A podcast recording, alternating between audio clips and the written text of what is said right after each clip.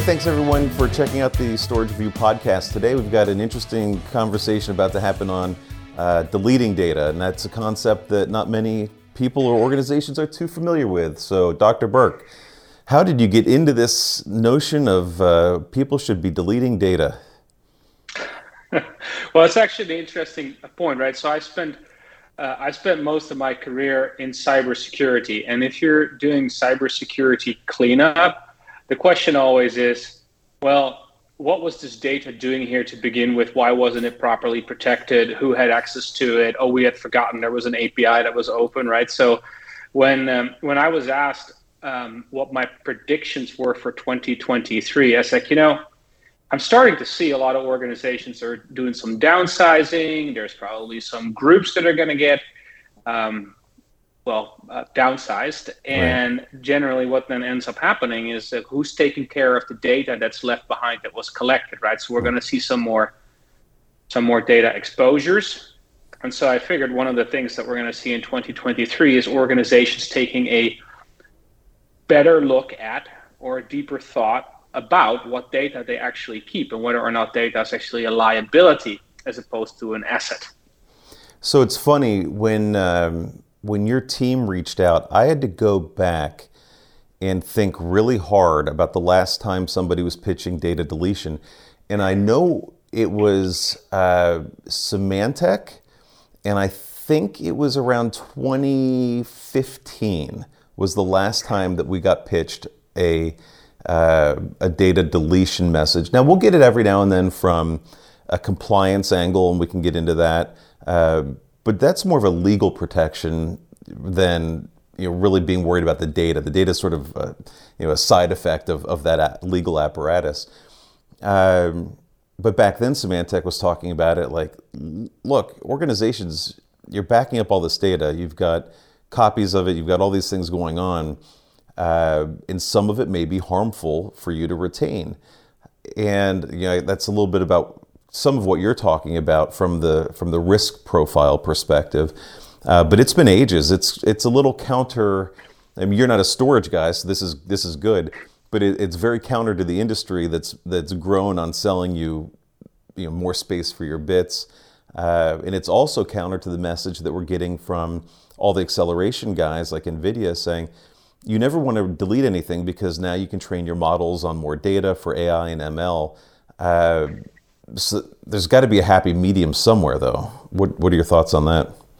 Yeah, so that's the there's um uh, there's a hidden promise in data, right? So I actually it's interesting you should say that because I've been following the NVIDIA work um, with great interest. So I have a I have a PhD in machine learning, and one thing that and I but that's from a time when sort of the cloud wasn't actually a thing yet, right? So the, the problem always was how do you get enough data to train a model reliably? And, and nobody was all that interested in in machine learning back then which is kind of how i ended up in cybersecurity.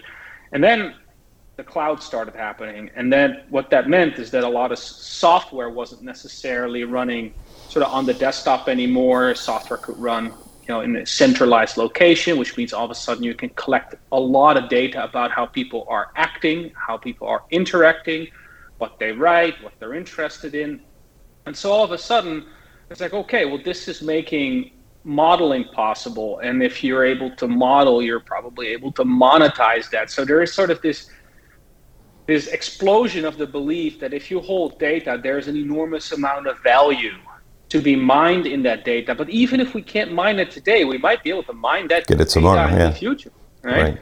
And so it gets you into the sort of like, well, if I throw it away, I'll never be able to mine it. So I might as well keep it because storage is cheap, right? So that's kind of, I think that's where that kind of got its start, right? And and it it the difficulty with it is is that a lot of data, as you were indicating, if it does get exposed, and a lot of it is getting exposed, could actually be really harmful to the organization, right? And so, how do you realize, or how do we weigh that sort of hidden promise in the data, if you will, against the risk of the liability of the loss of that data. What can we learn from data in the future, and how valuable is that? Well, I guess so. in your background in machine learning, if I'm modeling, uh, I don't know, I hesitate to even you know give a specific model, but if I just pick any model, is there a point of diminishing returns then? Is that what you're suggesting? That if I've got three years of data, that the fourth year is not going to get me that much more in terms of value to, to train? Well, sure. Uh, that that could be true. There could also be changing patterns through the years, and you know, the, I mean, we can debate.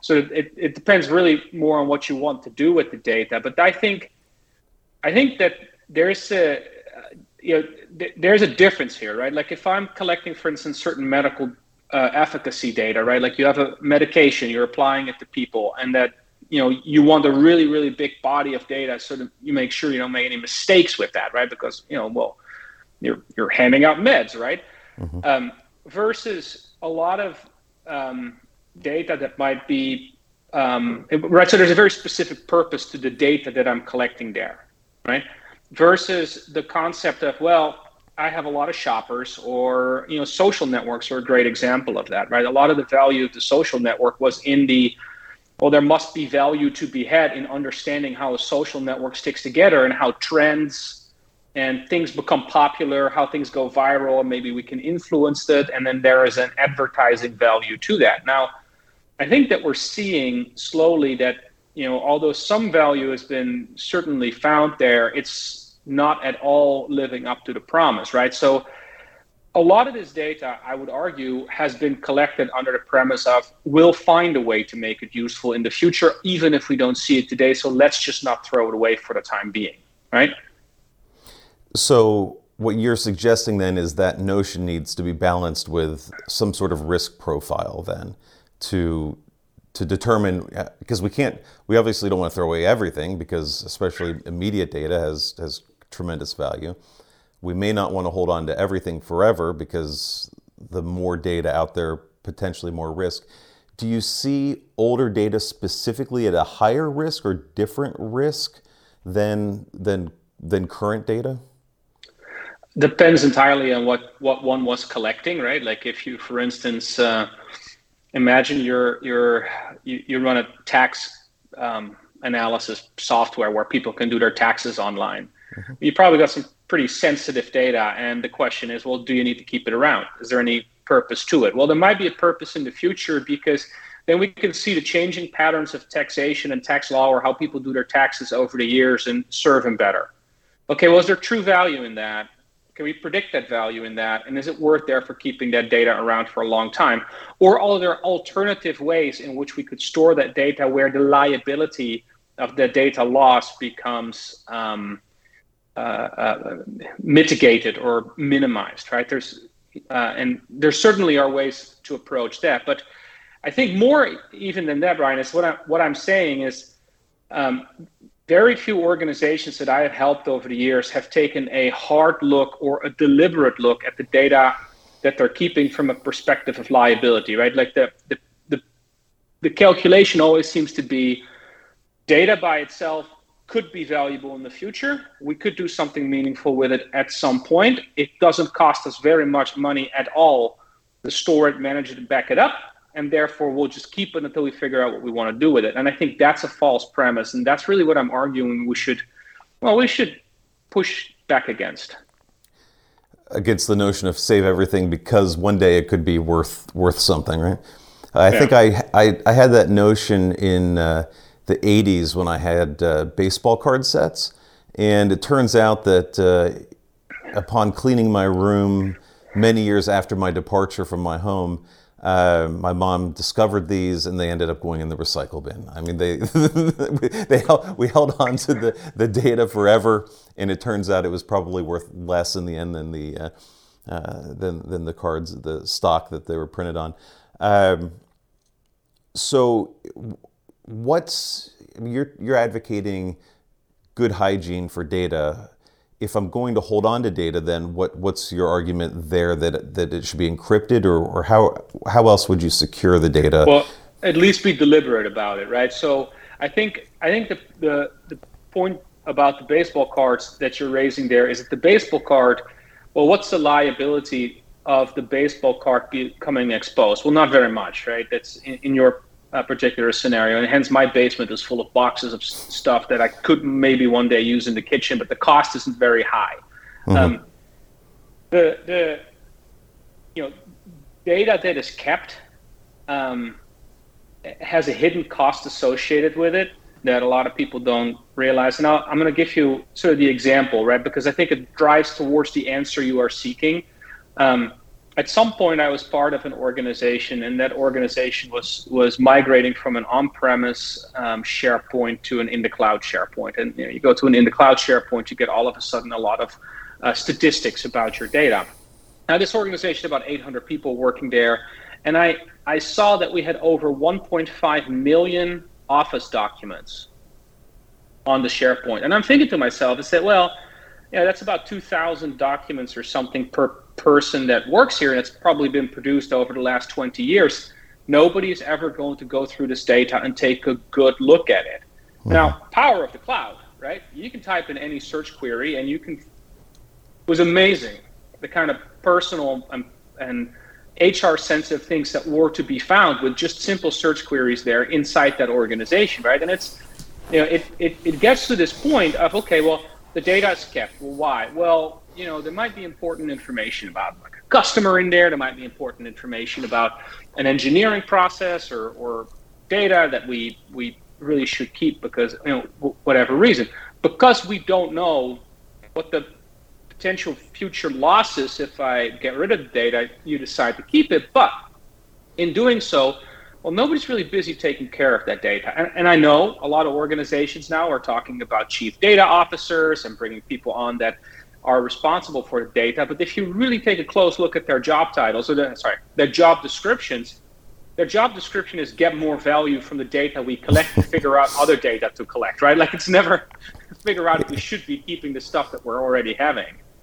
Well, what you're describing, the, the deliberate nature of, of looking at and, and managing your data and then figuring out how to secure it, whether it's encryption or whatever else, it's really hard and time consuming. So there was a company called Data Gravity uh, out of Nashua, New Hampshire that spun, uh, it didn't spin out of it, was this, uh, a lot of the same team that was involved in EqualLogic way back when. Anyway, it was a, uh, a NAS basically, but hardware wise, nothing special. What they had was a software layer on top that would help organizations um, scan their folders and, and say, am I exposing a social security number in any of these? Mm-hmm. So it could go into an Excel uh, table, crack it open, look at all the content, and based on whatever policies you have in place, would report back. Um, you know this word or this format or this thing that looks like a phone number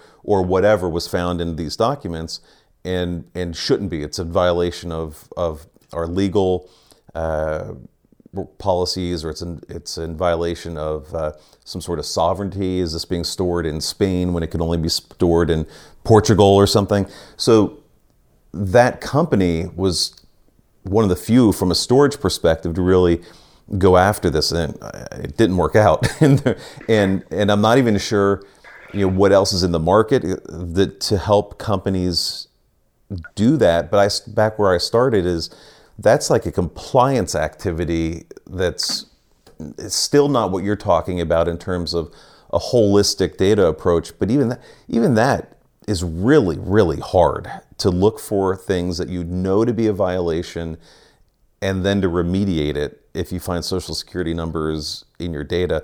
Because really, what's to stop a person, we're our own worst enemies, a, a salesperson who puts a table together and collects this information, not knowingly doing anything wrong, but but violating some sort of some sort of uh, policies. It gets out there into the the corporate storage, and now now we've got a problem.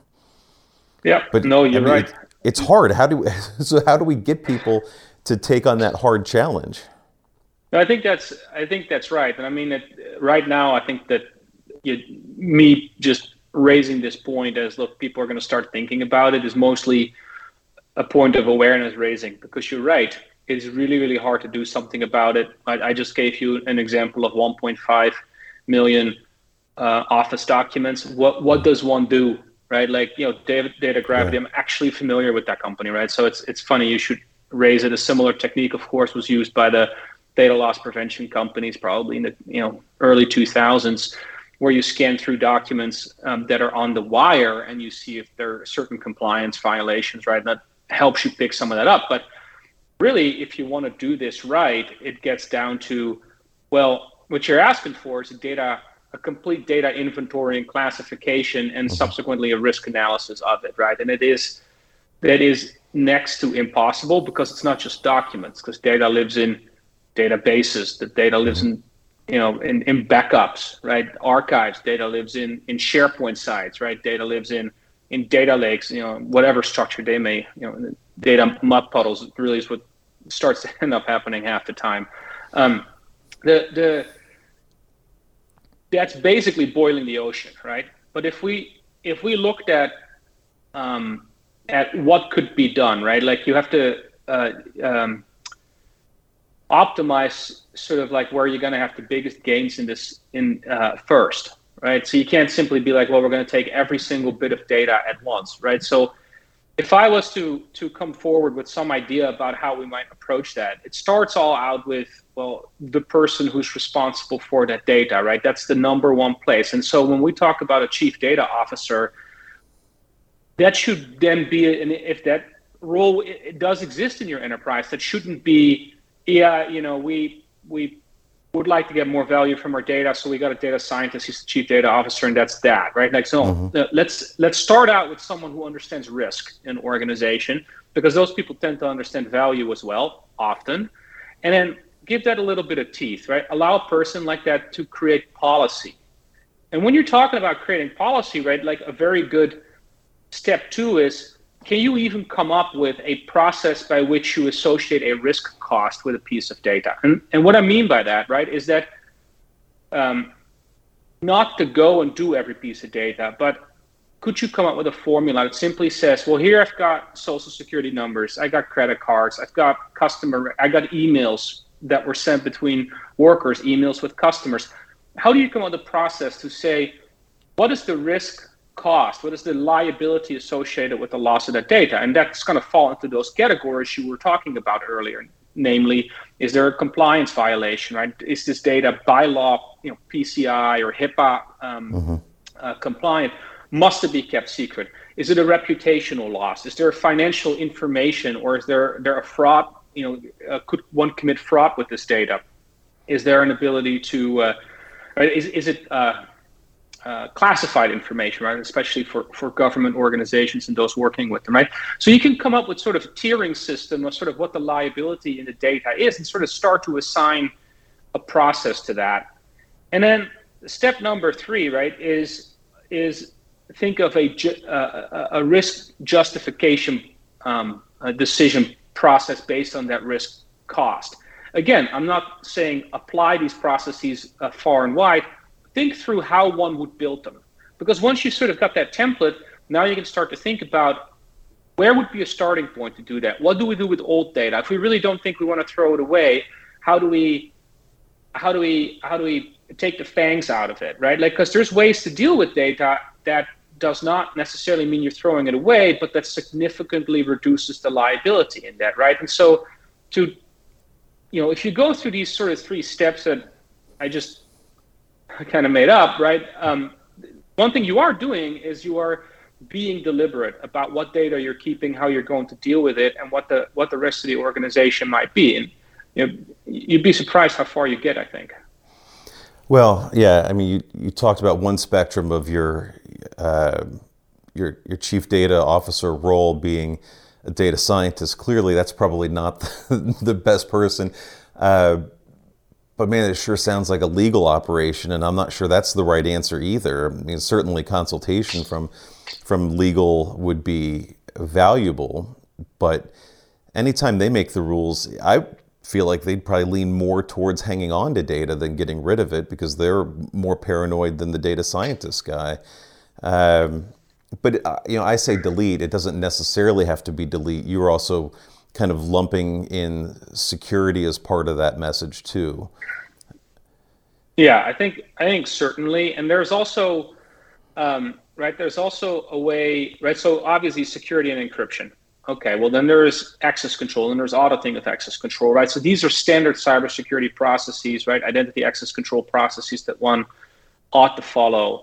A policy of what to do with um, with uh, older data or not currently in use data is not hard to create, right? And It's it's you know, we already have that for uh, for uh, shredding hard drives and things like mm-hmm. that, shredding paper, destroying hard drives. If these things exist, okay, what do we do with data if it's if it's in the cloud? Do we just keep moving it? You know, just do we keep holding on to it? Do we keep backing it up? Yeah, that's what Amazon it? wants you to do.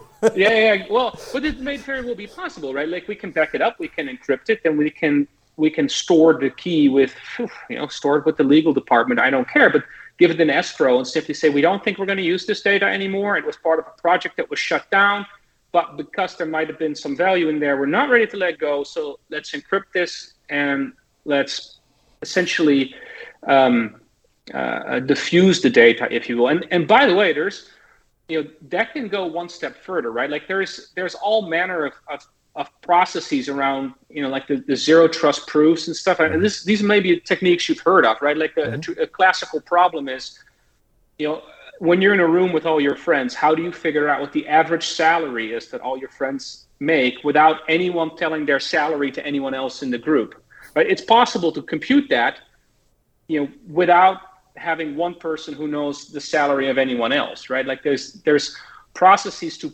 work with data in a way in which the data stays somewhat private. And there's a number of startups in that area as well, right? So there's even a way to sort of think about um, if we do have very sensitive data, is there some things we can do to, you know, possibly anonymize it, possibly um, uh, uh, split it up in, in such a way that it's no longer personally identifiable or harmful, but it still would have almost the exact same value to us, right?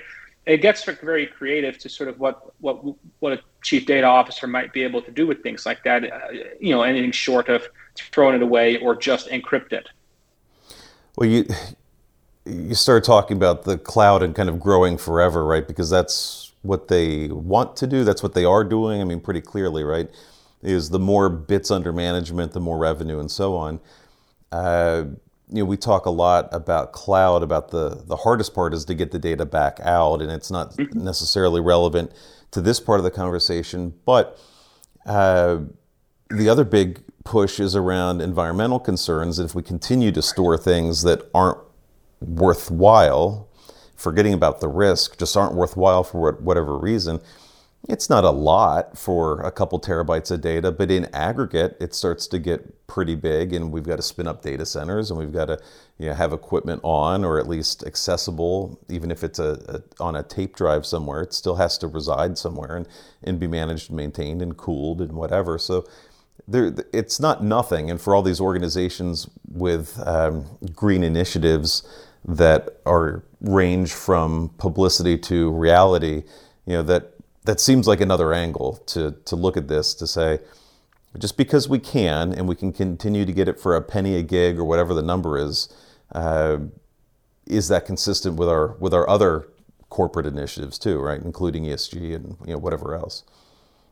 Right. So that's an angle I hadn't even thought about. I like it. And the the question back to you would then be, what is the um, what is the energy cost per terabyte or is there like a, does anyone I, has anyone ever I'm, I'm sure or? I'm sure because if you look at um, like the Open Compute project of which uh, Meta and Azure and others are involved in, I mean they're regularly talking about the power efficiency of their data centers and you know how they how they get there and cram all your useless Facebook photos into into a small the smallest footprint possible. But I mean, you, you, talked about social somewhere along the way here, and that's one of the the big ones, right? Is that we've got a Facebook account or an Instagram account, and we post and and the videos or TikTok, all of this content that atrophies over time. Like the photo I took ten years ago and posted it.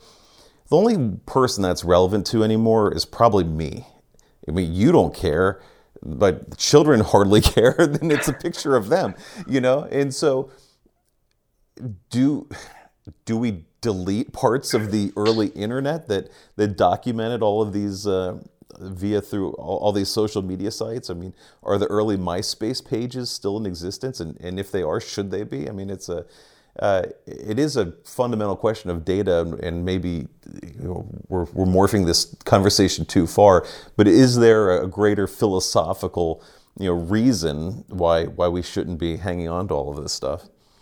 You know, I Brian, this is you took this in a really interesting direction, and I'm I'm actually smiling because it gets to but it gets to one of those wonderful sort of party conversations if you're standing around with a few friends, right? Like, you know, should the internet start to forget some things? Because um, when we grew up, there was no internet, and you know, you things were forgotten.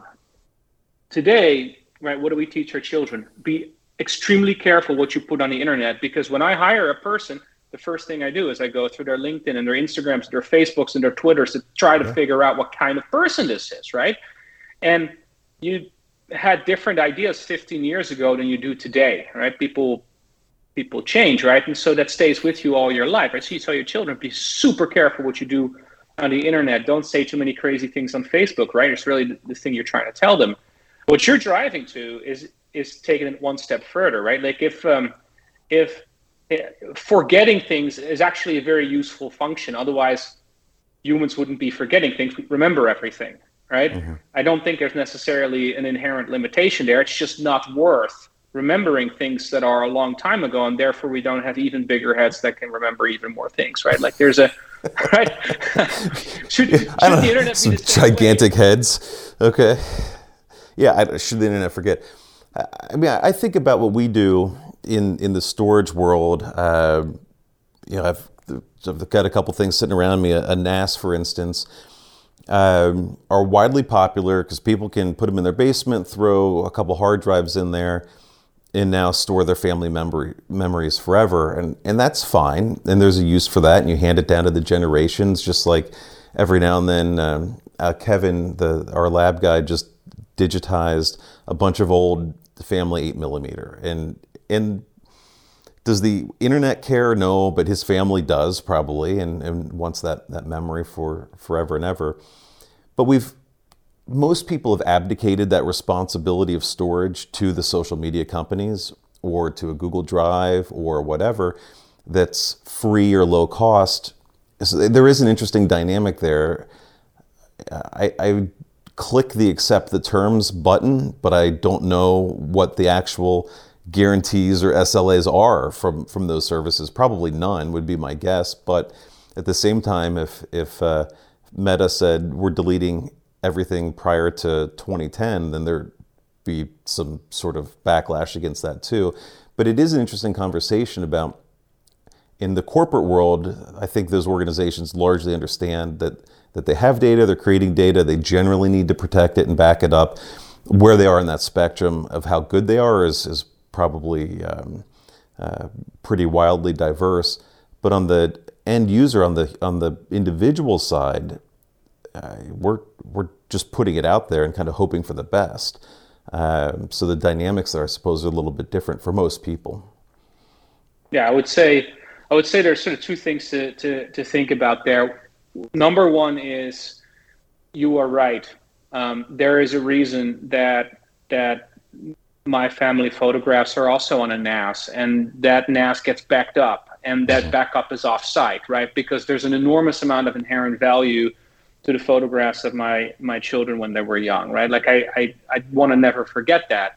Um, the the the point you make about giving that to um, to a SaaS provider to safekeep, that's that opens up another discussion, right? Because it opens up the discussion not just of, well, are they going to delete all your Instagram photographs that are more than a decade old? Because we go, okay, yeah, you know, pitchforks come out, but maybe you can download them before they do that, and you know, sure. you got yeah. warrant and right. So there's, that's a way around it. The, the, the, the counterpoint to that is the bigger worry that I have about um, okay, you clicked through that SLA that said we will not sell your photographs. We will not use your photographs for any other purposes. We will, you know, et cetera, et cetera.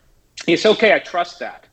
But right, right now we're going through a climate of, you know, the tech industry is, is, is getting squeezed a bit, and decisions have to be made. And without a doubt, companies get acquired. Right? We saw this with Roomba. Right? Um, perhaps the acquirer has a lot less ethics around what they want to do with the photographs or the data that you stored there. And you know now that is no longer in your control, right? So that's sort of the, the counterpoint to that. Yeah, yeah. Well, and those guys certainly, you know, it's funny that so a lot of the risk is uh, in in any data now is being targeted through backups. So you know, spend a lot of time with Veeam or any of the backup provider of your choice. They'll all say the same thing that that the security attacks in organizations are going after the backups because once you control that now now you have you've got no ammo. You've got to pay the pay the ransom and hope for the best. Um, but still, backups are, are a big problem, and I'm, I'm laughing to myself because this came up at the end of last year. If you look at the cloud service providers, they're starting to say, in some cases, maybe quietly, that you don't need to back up. And the first question is that's bizarre uh, because that's counter to you know everything the storage industry has been saying since day zero, really. Uh, I mean, you talked about even in your case the three two one of you know three copies, uh, two media, one offsite. You know, you're you're close to that. Um, but the cloud argument is, well, we've never never had a loss and which is uh, probably not entirely true, but resiliency, I suppose, on its face, does not make for data protection uh, entirely. And I don't even know why I started going down that road, but it's it's uh, it, it when we start thinking about cloud is it's just different. And to your point, if that company gets acquired or goes under or whatever, or ha- or does have a material data failure. Um, I mean, in some ways, I guess it's contrary to your your notion of we should be doing less. It might encourage people to do have more copies, more places, and create you know a, a bigger headache. I, I, don't know. I mean, it, it's a, it's a difficult question. Well, I think it's what you now what we're now doing is we're splitting it, right? So if there is data that you really want to keep, then the cloud is a fantastic place to stick it. You can still do three, two, one because the cloud is one medium and it's also your offsite potentially, mm-hmm. right? So you can um, the philosophy extends, and without a doubt, you've talked to many people about that already. This is data I want to keep. I have to make choices, right? Do I want to encrypt it? Well, yeah, probably. Where who who do I want to have access to the keys, right? That's um, that does my um, uh, uh, the provider of my cell phone get to have the keys to that data, or should I not? Um, the data that I put there is there is there a way to um, to demilitarize it, if you will, right? Can I, if this data, for instance, about customers or patients or or financial information, can I do something with it in such a way that it is less harmful if it was ever exposed, right? But still right. equally valuable to me. That's data I want to keep. The, the second question, which is completely separate from that, is which is how we really got this discussion started is you know what is what data really shouldn't we be keeping anymore because the risk and the liability is so much bigger than the potential future gain we we can see you know ahead of us right and that data doesn't need to go to the cloud and it doesn't need to go to the backup in fact it probably will stick around in a backup where it's just as vulnerable for exposure but right, that's a process question right so i think that's where that that splits down where you um, where you to keep it so we talked about backups. We talked about uh, keeping everything maybe is not a great idea. What are the other things that worry you? I, have been um, thinking a little more lately, and when you were talking before about some of the layoffs, thinking about access to data, uh, permissions to data, even orphan data. So if I'm at an organization creating a bunch of whatever, or I have you know, I'm an application guy that has written an application that's going out and doing some sort of task for the organization.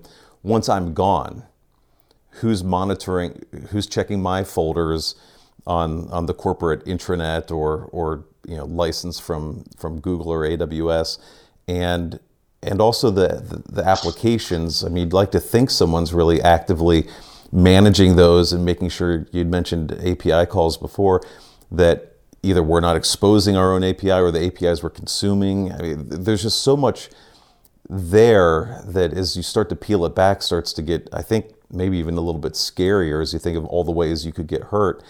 Um, but orphan data, like I said, is is a big one. Uh, copy data, uh, you know, having multiple copies of things you know, that, that, you're managing is is problematic. Not for the reasons not security so much, but just footprint. You know, just just raw footprint. Is there is there anything else that you're worried about, or do any of these, in your opinion, provide a good starting point to to come after this this problem? Like, is there an easy button somewhere to to mitigate these things? Well, never really is, is there? Yeah, I think I, I think not. one I think one one place I would um, one area sh- we should talk about is the um, the externalized cost to the benefit of the computing industry that we have um, been benefiting from, right? Like pretty much any great advancement in uh, that mankind has ever had ended up having some drawback we did not foresee at the time, right? Like we. Oh, absolutely. You know, yeah. At some point, the Surgeon General thought that smoking was a great way to relax, right? And then we discover what it does, right? So, um, you know, probably the same thing is happening with with um, the fossil fuel burning, right? Like we we can see that's like, oh, okay, maybe there was a drawback to um, to doing that, and I think that perhaps we haven't quite seen the drawback of a storage medium that can remember everything forever and is actually pretty good at it, right? Like losing data is actually the, the exception, right? That we, we get mad about.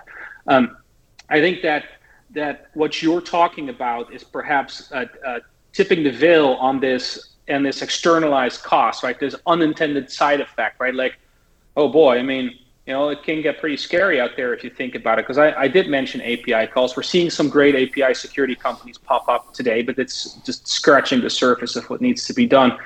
You know, myself, you know, I've I've led a number of data science teams over the years, and data science teams are generally, you know, consistent of um, uh, of, of developers, people that write code or uh, use tools that do data processing and are extremely creative in doing so. And and you know, especially having been in cybersecurity space, I'm very cognizant of this, right? So what ends up happening is, you know, application developers are able to collect a lot of data that moves through the system, right? And sometimes it's just for debugging. This user logged in with this password, has this social security number, and this credit card for this address, right?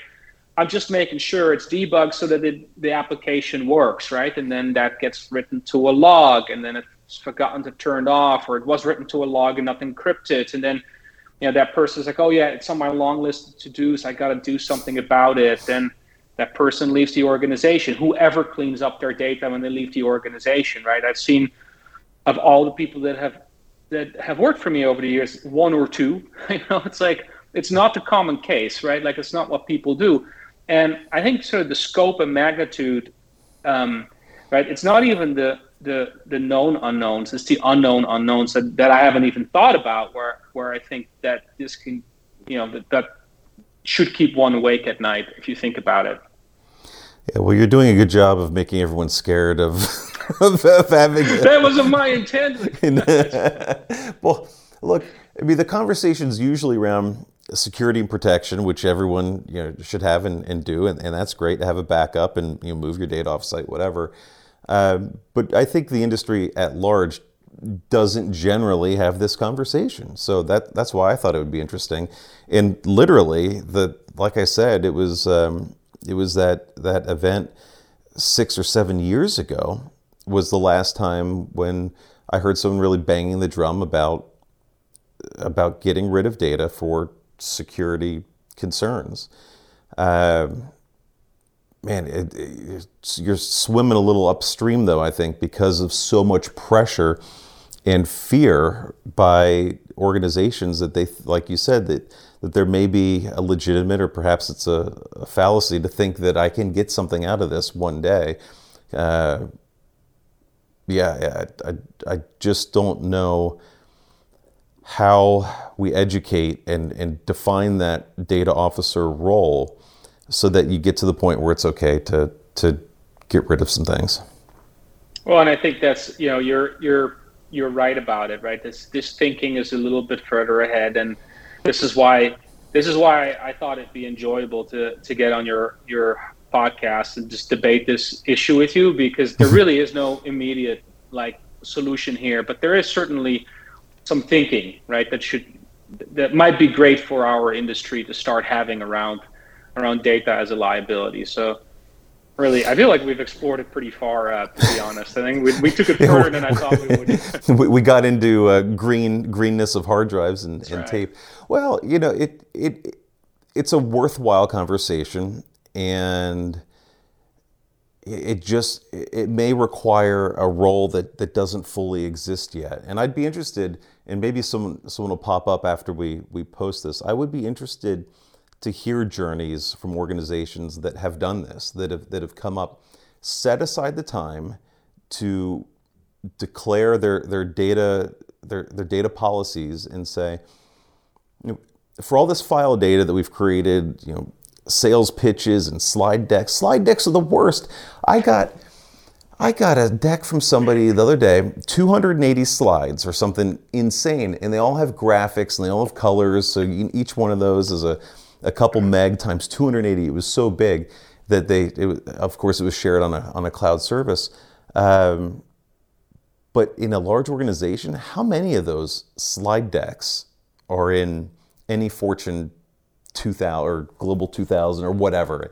Insane numbers. I mean, I'm, the Word docs at least are, are pretty lightweight if they don't have images and embedded video and whatnot, but the PowerPoints are, are insane and the amount of duplication that happens in them because you of course you copy a lot of slides from the guy that came before you and right. then now your powerpoint is 280 megabytes and, and yeah t- too many too many slides um, but uh, yeah I, I think just putting some thought to it even if you don't do anything having the conversation in an organization of of saying we recognize that this is a concern. I think maybe even that is um, obviously doesn't solve the problem, but recognizing the concern is a good starting point, wouldn't you think? Yeah, I would say. I mean, like generally, right? I would say, especially if you if you do ha- have a data, you know, a person responsible for the data in the organization, is there a thinking process that could that could go around classifying risk cost, right? What's the cost of the liability, right? Never mind right? the, the revenue uh, potential of the benefit, like what is the, the risk of the liability of that data?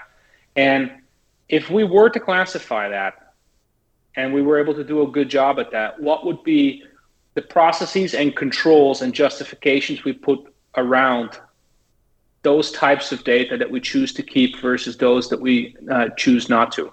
right? I think that this it's a healthy thought process to go around. It might actually not be so bad.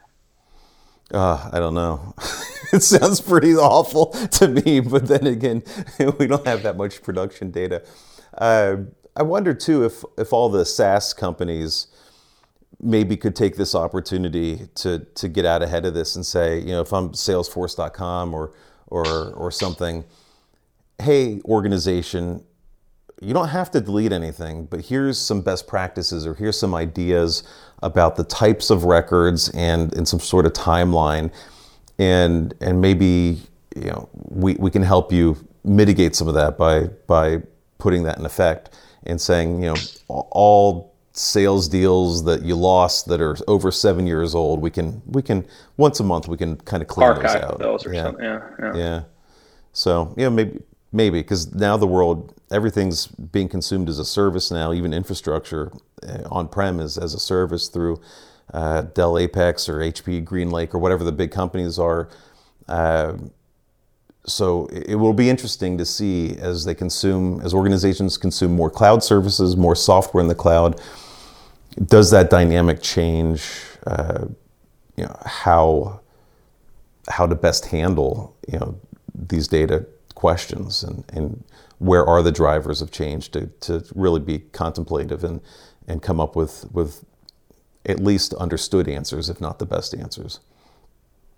And I think, you know, sort of as a, as a thought on that, the example of Salesforce is a is a good one, right? The example of SharePoint is a is a bad one, right? Because when we think about SaaS services, SaaS services typically deal with one type or class of data, right? A financial processing system, a sales processing system, a medical records processing system, right? Like the type of data already sort of there's a set of best practices around that. Whereas, right, like an open document store where like anything can be a PowerPoint or it becomes much more, right, becomes much harder, right? Like it's a big bag of data. So I think, I think you're right that especially the SaaS companies could could start to form that thinking as part of their sort of you know um, their service to their customers.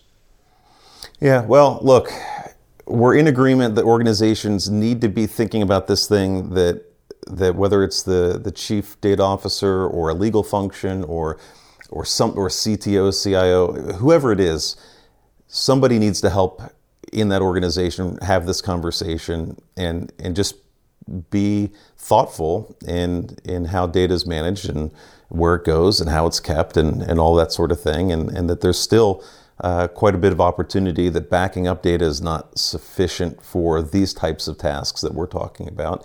And um, you can you can expose yourself or reduce your risk based on on some of these decisions. So it's a uh, it's hey good conversation and I appreciate you coming on and, and doing this. And hopefully uh, we'll hear both the stories of people that have done really great and and uh, I mean perhaps they'll never know if they protected themselves by by protecting themselves, which is sort of a strange thing.